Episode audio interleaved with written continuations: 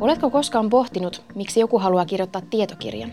Tai jos olet harkinnut tietokirjan kirjoittamista itse, haluaisitko kuulla millainen työmäärä, luomisen tuska ja mahdollisesti myös suuri ilo projektiin kuuluu? Tule mukaan kuuntelemaan, miksi työterveyspsykologi Tanja Lappi halusi kirjoittaa kirjan juuri työuupumuksesta. Millä kulmalla Tanja tarttui aiheeseen? Mitä tapahtuu kirjan sivuilla? Entä mitä on löydettävissä rivien välistä? Sen kuulet tässä podissa.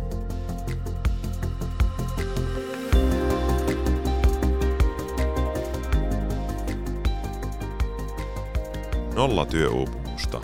Podcast.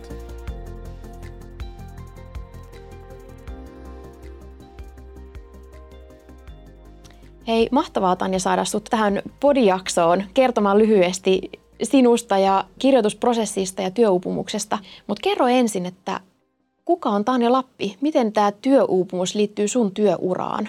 Mulla on tosiaan, voisi ajatella, että kaksipolvinen työura. Mä oon lähtenyt liikkeelle tuolta kansainvälisestä konsulttimaailmasta ja sitä kautta ollut myös HR-töissä mukana ja sitten reilu kymmenen vuotta sitten, koska on siis psykologi peruskoulutukseltani, niin mietin, että kuinka voisi yhdistää liiketoimintaa, HR ja psykologiutta ja päädyin ja ihastuin työterveyteen. Eli, eli siitä saakka on ollut, ollut myös työterveys psykologin roolissa. Sieltä lähtien ihan siellä, siellä vastaanottavana työterveyspsykologina.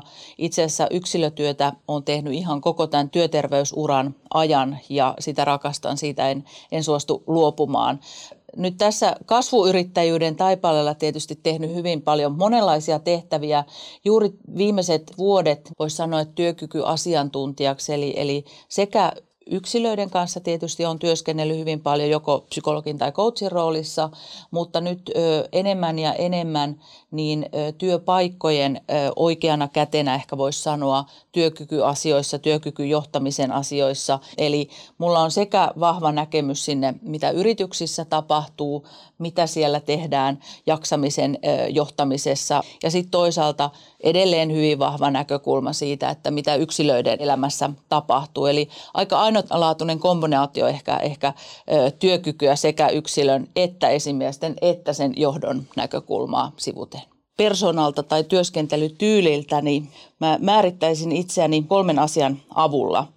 Yksi, mä suhtaudun kaikkeen tekemiseen, maailmaan, ihmisiin, eläimiin, ympäristöön valtavalla kiinnostuksella ja intohimolla. Eli mä teen kaikki asiat kovaa ja korkealta. Se liittyy myös työuupumukseen, palaan siihen vielä. Toinen ö, tekijä, joka määrittää mua, niin on se, että mä en ole koskaan suostunut menemään mihinkään muottiin. Mulle hyvin tyypillistä on se, että mä mieluummin teen sen muotin itse ja sulahdan sitten sinne omaan luomukseeni, kun menen toisten tekemiin muotteihin. Ja sitten ehkä kolmantena minua kuvaavana tekijänä on se, että mut on kasvatettu hyvin itsenäiseksi ja itse pärjääväksi. Ja se tietysti luo myös aika ihanteellisen maaston sellaiselle toimintatavalle, että et ei mielellään tai ei ainakaan helposti pyydä apua, vaan tekee itse ja tekee virheitä ja oppii kantapään kautta.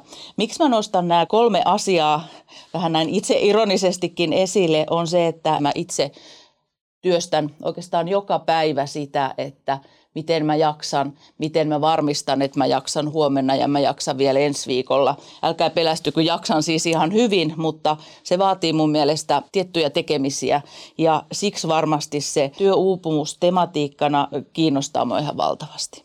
Olipa kiinnostava tutustua suhun lisää. Ymmärrän hyvin, varmasti koskettaa aika monia työssä olevia ihmisiä, että kovaa ja korkealta ja, ja vähän niin kuin itse pärjään eikä tarvitse apua. Mm. Onko se huomannut tällaista työelämässä, että onko tämä niin kuin tyypillinen asiantuntijatyössä esimerkiksi olevan luonteen piirre? Kyllä mä näen, että nykytyöelämässä on aika paljon riskinpaikkoja ihan siitä organisaation valitsemasta kulttuurista käsin. Ja siihen on tietyllä tavalla varmaan myös nyt vähän kasvatettu, kun puhutaan valtavasti nykyään itsensä johtamisesta ja itseohjautuvista organisaatioista, jotka mun mielestä ehkä jopa voisi sanoa, että on vähän väärin ymmärretty siinä, että ihmiset ovat itsenäisiä ja vastuu ja valta on kaikilla itsellään. Sehän jos mikä ruokkii, se ruokkii hyvällä tavalla vastuuta ja valtaa, mutta tietyn tyyppisillä ihmisillä niin se myös ruokkii sitä toista puolta, eli sitä, että, että työelämästä tuleekin liian kuormittavaa. Joo, ja sä oot nähnyt tässä niin työuran varrella varmaan niin hyvin paljonkin just tällaisia työuupumuskeissejä erilaisia organisaatioita. Niin tunnistaksä jotenkin, että eroaako esimerkiksi sun työuran alussa kohdatut työuupumuskeissit tai, tai ne organisaatiot, joissa työuupumusta on esiintynyt nyt tässä niin 2020-luvun työuupumuksista? Mun mielestä ilahduttavaa on se, että 20-luvulla me osataan sanottaa, me uskalletaan puhua mun mielestä siitä asiasta paljon enemmän. Silloin kun mä aloitin työuran, niin en mä usko, että kukaan työpaikalla tiesi, että siellä kukaan voisi olla työupunut, koska siitä asiasta ei puhuttu. Eli kyllä se, se puhe on lisääntynyt. Ehkä ihan vielä ei olla siinä, että kaikki meidän kaikki keinot olisi kehittynyt, mutta se jo, että ihmiset uskaltaa vaikka omalle esimiehelleen ottaa jaksamisasiat puheeksi, on mun mielestä ihan ääritärkeää sen ilmiön ikään kuin kurin saamisen kannalta. Ja että se jotenkin yksilöiden rohkeus, mutta myös sit organisaatioiden rohkeus ja osaaminen puhua siitä, niin on kasvanut musta valtavasti. Joo, ja sen huomaa kyllä varmasti työpaikoilla. Puhutaan paljon avoimemmin ja, ja ehkä uskalletaan kertoa sitten siitä omasta työuupumuksesta tai ainakin joku, jokainen meistä tuntee jonkun työuupuneen tai on itse työuupunut joskus. Se on selkeästi pinnalla. Se on jollain tavoin asia, jota ei ole mun mielestä vielä saatu ratkaistua. Me tutkimuksessa tiedetään varsin hyvin, mistä se työuupumus sinänsä johtuu. Me ei vieläkään olla osattu kräkätä sitä, että miksi meidän työelämä edelleen osa ihmisistä sairastuttaa. Onko niin datasta se niin kuin nähtävissä, että onko työuupumus tässä vuosikymmenten saatossa niin kuin lisääntynyt, pysynyt samana vai vähentynyt? Suomessa on semmoinen ö, ikävä tilanne, että työuupumus, ö, se, että se johtaa sairauspoissaoloon, se diagnoosi on joku muu kuin työuupumus, koska työuupumus ei ole Kelan ö, maksamaa sairauspäivärahaa oikeuttava diagnoosi, eli se ei, sairauspoissaolot ei kirjaudu oikein. Ja sitten meillä on valtava määrä työ, työssä käyviä työuupuneita, eli, eli oikeasti niin meillä ei ole kenelläkään hirveän hyvää tietämystä siitä, onko se mennyt parempaan suuntaan vai huonompaan suuntaan, missä me mennään. Ja se on mun mielestä aika iso harmi. Eli tavallaan työuupumus ei välttämättä tule näkyväksi sillä mittakaavassa, mitä se on ei, oikeasti. Ei tällä hetkellä. Joo. Ö, sulla on rohkea päämäärä, nolla työuupumusta. Uskoksä, että työuupumus voidaan oikeasti poistaa? Ö, aina pitää olla hurja tavoitteita. Ö, mä haluan uskoa siihen, että työuupumus voidaan poistaa. Eli, eli työuupumuksen määritelmähän on se, että, että ö, työn vaatimukset ylittää henkilön voimavarat ja ikään kuin se johtaa pitkittyneeseen stressiin ja se stressi sairastuttaa. Ja se, että, että jos me osataan oikein johtaa ja, ja ö, muotoilla työtä, niin me saataisiin työstä sellainen elementti, joka ei ikään kuin ikinä veisi, veisi tai vetäisi ihmisiä loppuun saakka, niin, niin mä haluan uskoa, että se on mahdollista.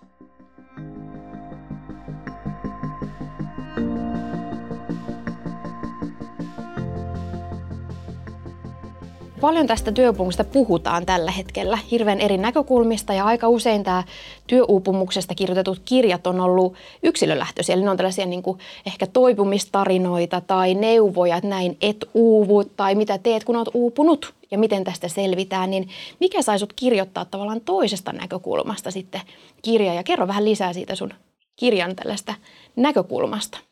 Se on totta, että työuupumuksesta todella kirjoitetaan tosi paljon yksilönäkökulmasta.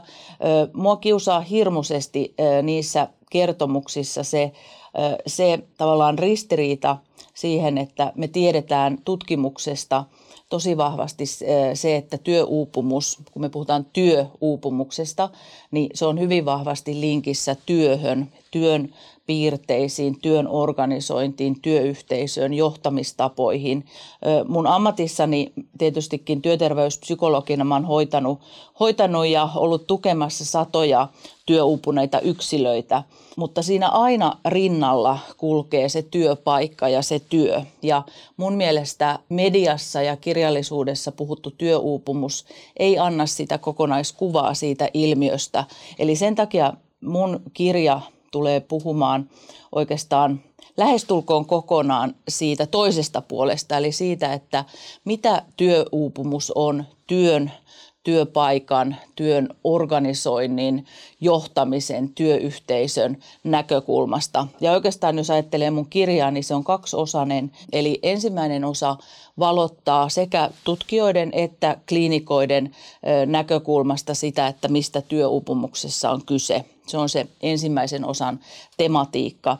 Ja toinen osa ikään kuin kääntää sen työuupumuksen jaksamiseksi, eli toisessa osassa, jos aluksi ymmärretään, mistä on kyse, niin sitten toisessa osassa lähdetään miettimään sitä, että miten lähdetään rakentamaan työpaikalle jaksamisen johtamista.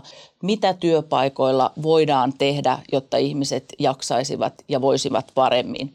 Joo, ja tässä kirjassa selkeästi jutellaan ja voi lukea siitä, että miten toimia, ettei työuupumus lisäänny tai ettei työuupumusta esiinny. Eikö vaan, että tavallaan kirja ei ole siitä, että mitä tapahtuu, kun työuupujat laitaanko laastari, vaan on itse asiassa se, että miten estetään niitä oireita. Kyllä, ja miten estetään itse asiassa sitä, että kukaan ei joudu sille työuupumuspolulle. Ja tässä haluan, haluan korostaa sitä, että en halua syyttää yhtäkään työuupunutta. Silloin kun joku työuupuu, niin silloin me ollaan tosi vakavassa tilanteessa. Eli se työuupumuksen ennaltaehkäisy pitää tapahtua paljon paljon aikaisemmin, eli se on sitä jaksamisen johtamista. Joo. Onko tällä hetkellä niin yrityksissä, että, että tavallaan jaksamisen johtaminen on aika pitkälle reaktiivista? Ja nyt tavallaan sun tavoitteena tällä kirjallakin on, että päästä enemmän sellaiseen proaktiiviseen malliin. Kyllä, mun mielestä silloin ei puhuta ehkä jaksamisen johtamisesta, vaan puhutaan tilanteisiin reagoimisesta tai sairaspoiksaoloihin reagoimisesta, niin se on tätä päivää. Valitettavasti aika monessa yrityksessä, mutta siihen kylkeen ja sen päälle pystyy rakentamaan myöskin proaktiivista tekemistä ja sitä se mun kirja ennen kaikkea on. Okei, eli sieltä löytyy ihan konkreettisia vinkkejä. Toimisiko tämä organisaatiossa vähän tällaisena työkirjana, että ensin jokainen esihenkilö ja johtaja lukee ja sen jälkeen tehdään viimeistään sitten se oman or- organisaation vähän niin kuin toimenpidesuunnitelma ja tavoitteen asetanta ja sun muuta? Aivan ehdottomasti on pyrkinyt siellä kirjassa, erityisesti siinä toisessa osassa, niin tuomaan tavallaan mallin, jos vielä työpaikoilla ei ole esimerkiksi mietitty, että mitä se jaksaminen meillä on tai miten sitä pitäisi johtaa, niin ihan systemaattisen mallin, kuinka ikään kuin kyytiin voi hypätä oikeastaan missä vaiheessa tahansa. Ja siellä kirjan sisällä on muutamia jopa ihan sellaisia niin kuin fasilitaatiomenetelmiä, joiden avulla pystyy tuota työtä lähteä tekemään. No niin, mahtavaa. Eli sopii työkirjaksi selkeästi. Tosi kiinnostavaa ja kenen pitäisi tämä kirja lukea ja miksi? Kyllä mä tosi, tosi vahvasti suosittelisin, että tämä mun kirja löytyisi jokaisen toimitusjohtajan ja jokaisen, joka ajattelee johtavansa jotakin, jotakin yksikköä tai ihmisiä, niin heidän työpöydältään. Tiedän, että esimerkiksi toimareilla ja, ja HRllä on paljon erilaisia kirjapiirejä. Mä toivoisin, että näissä kirjapiireissä tämä kirja olisi mukana ja se keskustelu lähtisi ikään kuin sen teeman ympärillä, että miten me voidaan työpaikalla A ehkäistä työuupumusta ja B johtaa jaksamista.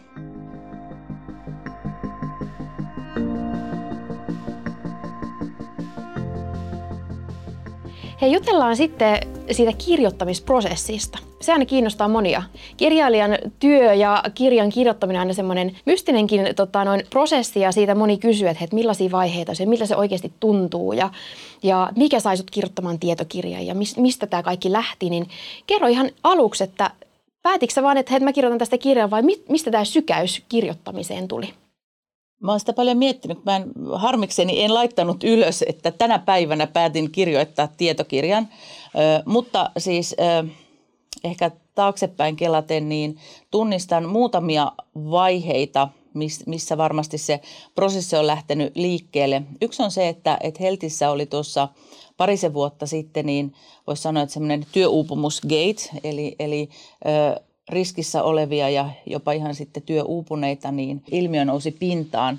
Ja, ja silloin jotenkin multa kysyttiin, että mitä meidän pitäisi nyt tehdä, mitä me helttinä, miksi me ollaan tässä tilanteessa, mitä meidän pitäisi tehdä, miten me päästään tästä eteenpäin. Ja silloin muistan kirjoittaneeni johonkin, johonkin tota, kuitille suurin piirtein toimitusjohtajalle ohjeet, että aluksi teet näin, sitten näin ja näin. Ja tajusin siinä, että – että se tuli multa hyvin, hyvin sillä tavoin luontevasti. Ja, ja ö, sitten taas Heltin toimitusjohtaja sanoi, että, että miten se tällaista, mistä tämä tuli ja näinhän tämä varmaan pitää hoitaa. Eli siinä kohti ehkä tajusin, että mulla on jotain tietämystä, mitä välttämättä kaikilla organisaatioissa, meidän omassakaan ei ole. Ja, ja sitten lähdin miettimään, että ehkä – ehkä joku muukin hyötyisi sellaisesta tietämyksestä ja, ja tota, totta kai se, se vaatii rohkeutta, että sanoo ääneen, että kirjoitan tietokirjan ja sitten lähtee tekemään sitä. Joo, se on aika pitkä prosessi ja vaatii erilaisia, erilaisia vaiheita tullakseen ihan valmiiksi kirjaksi. Niin kerro, millaisia vaiheita sä itse tunnistit tässä kirjoittamisprosessissa? Oikeastaan se idea kirjasta, niin se muotoutuu aika nopeasti, koska se on ihan sitä mun ydinammattia, mitä mä teen, niin jollain tavoin ehkä se, että joo, mä tiedän tästä mä haluan kirjoittaa ja näin mä haluaisin se jotenkin, niin kuin näitä asioita mä haluan sanoa. Mä toimin mitä tahansa mä teen, mä uskon itse hirveästi asiantuntijoihin, eli mä palkkaan aina ensimmäiseksi valmentajan ja sitten yleensä hankin kaikki releet liittyen siihen tekemiseen.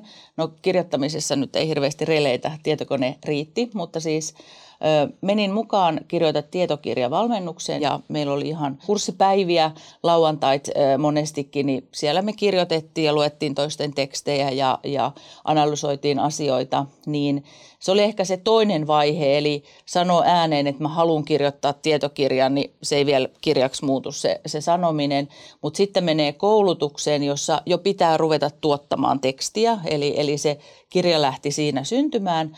Ja, ja tota, sitten jossain vaiheessa niin mm, siihen koulutukseen tai tähän valmennukseen liittyy myös yksilövalmennukset ja sitten mä aika kärsimättömänä ihmisenä mä että en nyt monta vuotta jaksa tätä, tätä hommaa tässä suhata, että, että nyt mä lähestyn sitten kustantajia ja katsotaan, että jos joku kiinnostuu.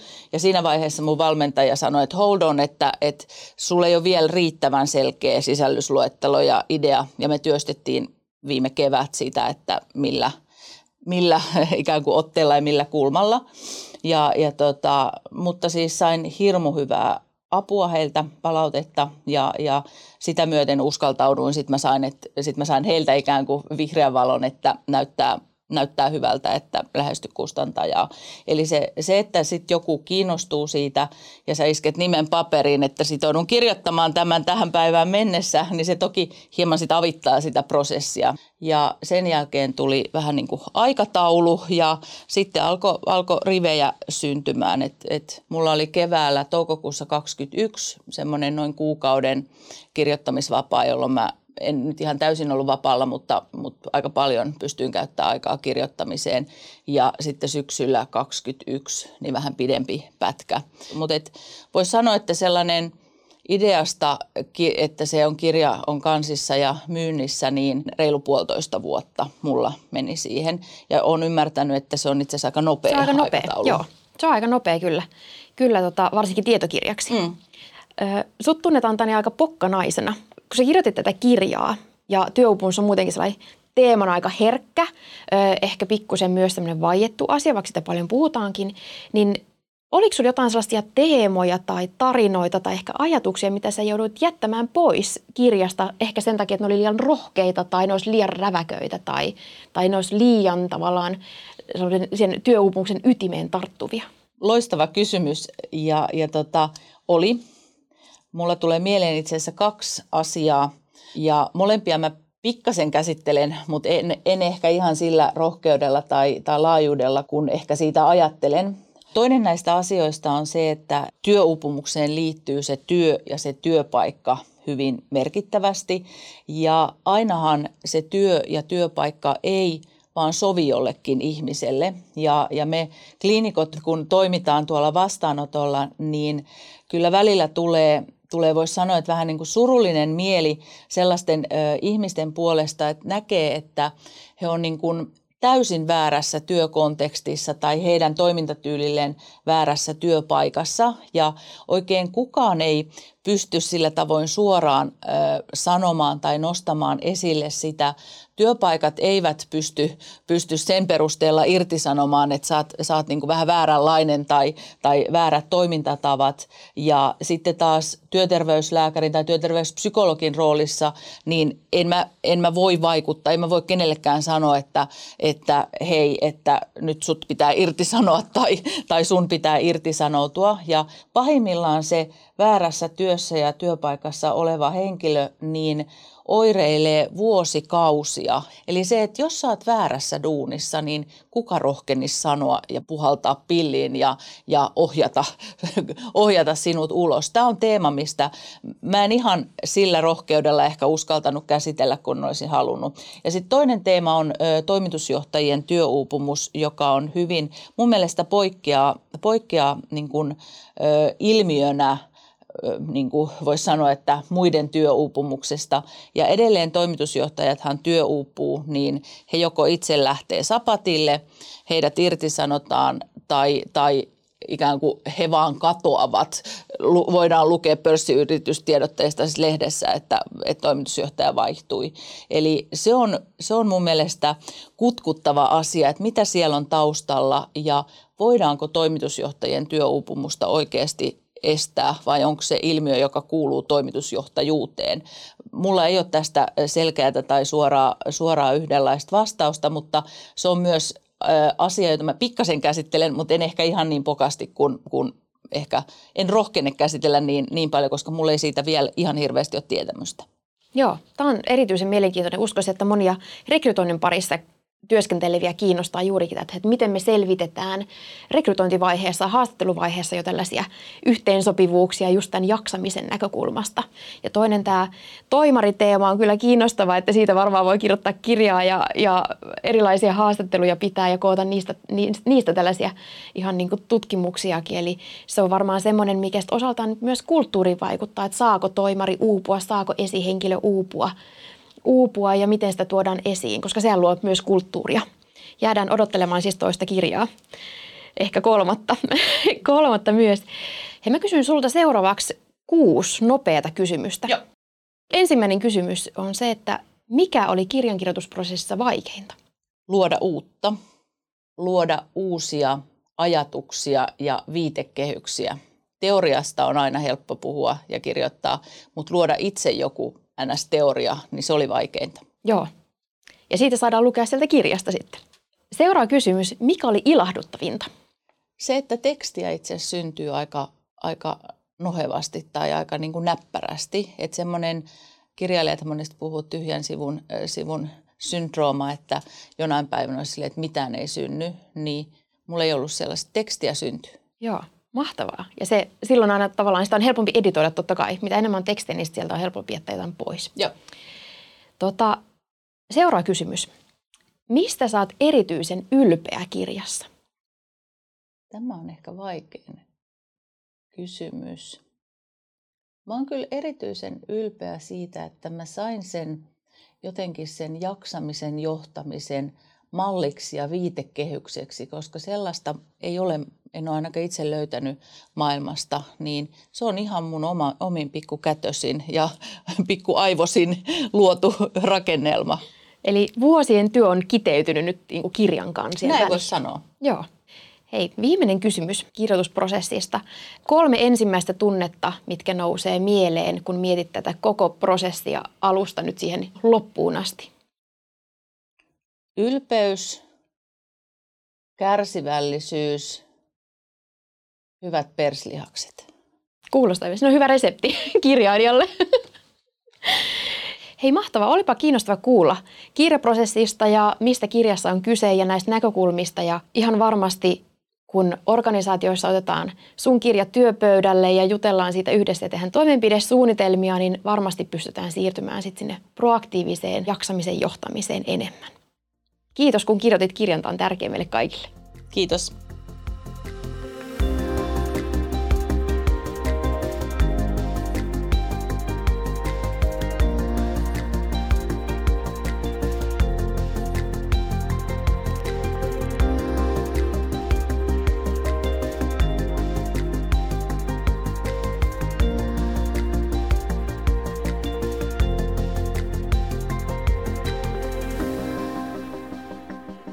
Nolla työuupumusta. Podcast.